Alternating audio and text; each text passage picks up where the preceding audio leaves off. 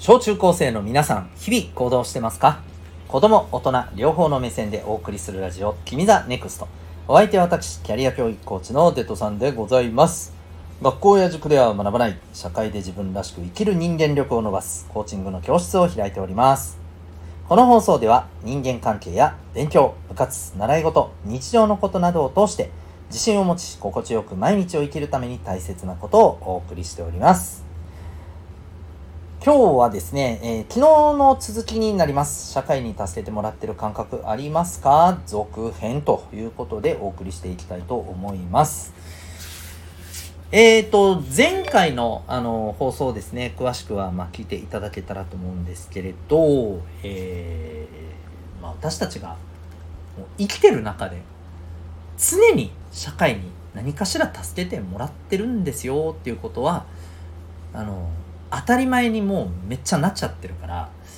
ちょっとこれマジで考えてみた方がいいよっていうね、話をしました。はい。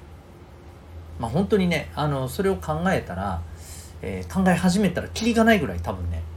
あのもう助けてもらいまくりなんですよ。うん、もう今ここでね、あの普通にまあまああのー、これ今収録してるの、えー、だいたいねお昼あたりなので。まあ、小中高生の皆さんはね、あの学校にいる時間なんだと思うんですけども、この今学校でさ、わかんない 給, 給食食べてるかもしれんけど、この給食を食べてる今この瞬間がわかります？あのもう社会に助けてもらってるんだよね、いろいろと、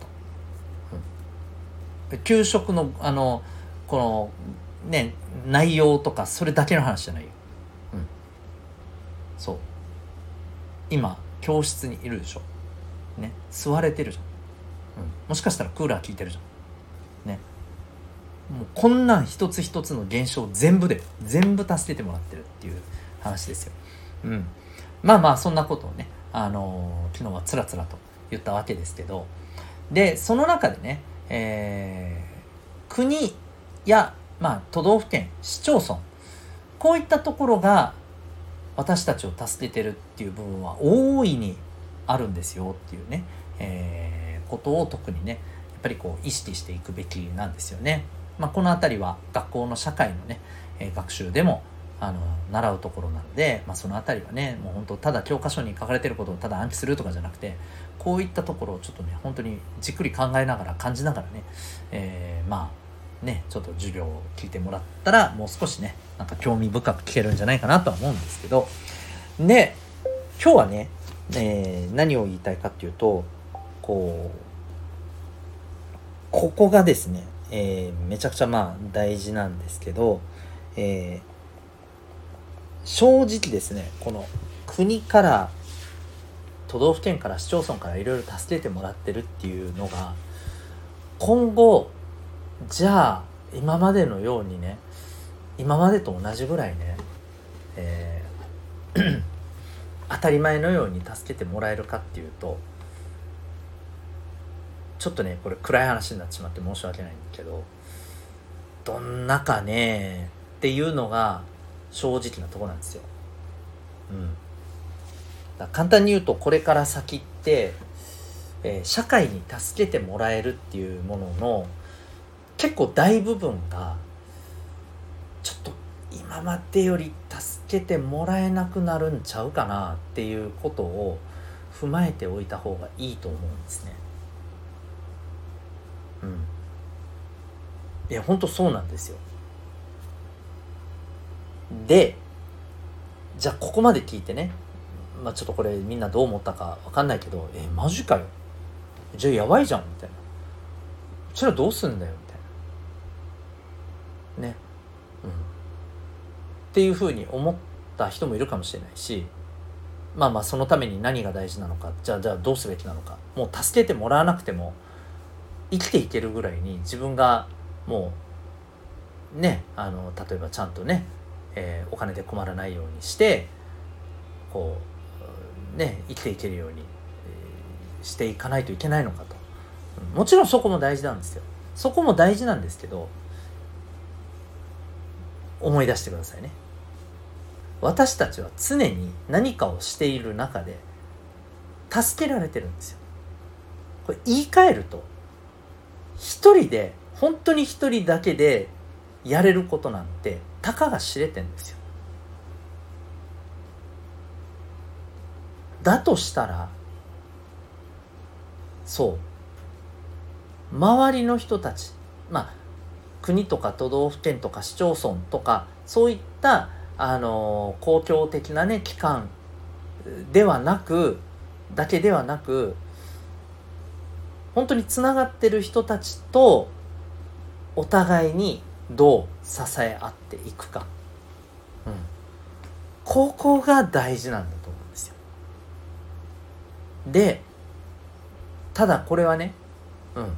やっぱり当たり前じゃないんですよ。ね、国や都道府県や市町村がさ、あの当たり前のようにこういうことをやってるかって言ったら違うじゃない、ね、前回も言ったけどさ、これって税金を、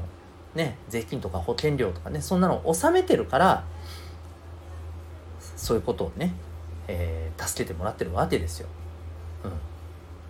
つまり本当に何もこっちがしないで、えー、ただね当たり前のようにはいはい恩恵があるべきですよね、うん、苦しゅうないみたいな、そういうことじゃないんだよって話だよね、うん、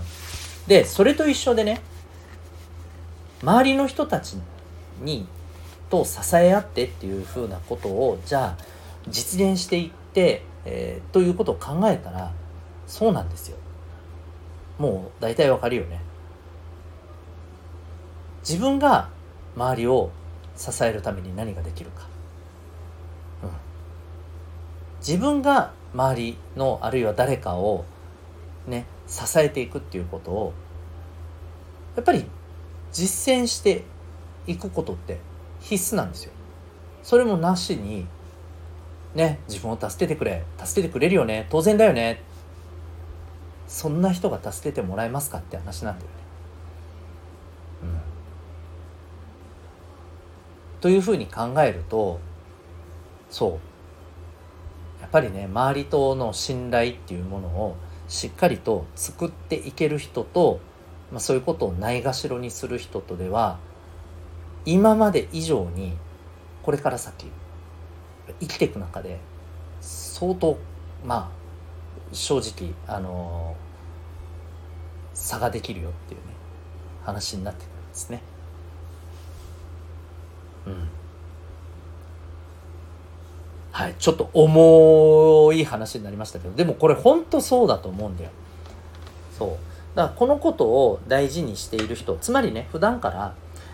ね周りが喜んで、そしてそれをその中で自分も喜べるために。自分に何ができるかなっていうことをさ大事にしてさ、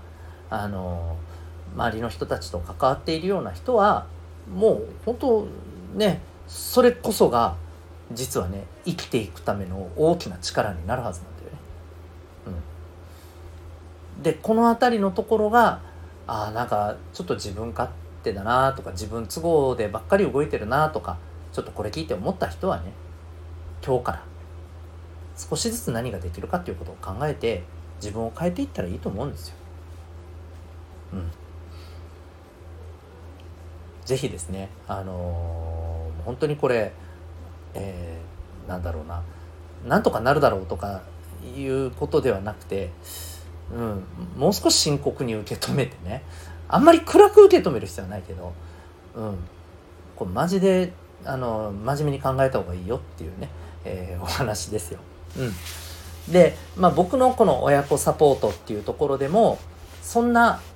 っぱりこう関係人間関係を作るためにじゃあ、ね、どんな考え方とかどんな、あのー、感覚を持つことが大事なのかとかね、うん、じゃあ人のためにどういうことが、えー、普段のコミュニケーションでできるのかとかね、うん、えこういうことを学べる、まあ、コーチングの教室っていうのをやってるわけなんですけどね、ぜひあの興味ある方はですね体験も今受けられますのでね、えー、概要欄にリンク貼ってるので興味ある方はねぜひあのそこから見てみてください。はい、とにかくですねあのまず皆さんは、えー、今の自分をねしっかりと振り返ってみて、うんまあ、ちゃんとね周りと、あのー、周りとお互いにね支え、支え合える支え合えるような、うんそんな関係を作れる行動を普段とってるだろうか、うん、そういう、あのー、考え方になってるだろうかと、うん、気がつくとなんか自分勝手な考え方にいつの間にかねどっぷり使ってたりしてやしないかとかね、ちょっと自分自身をね、はい、あのー、改めてね向き合って考えてみていただけたらというふうに思います。ということで、えー、あなたは今日この放送を聞いてどんな行動を起こしますか。それではまた明日、学びようき一日を。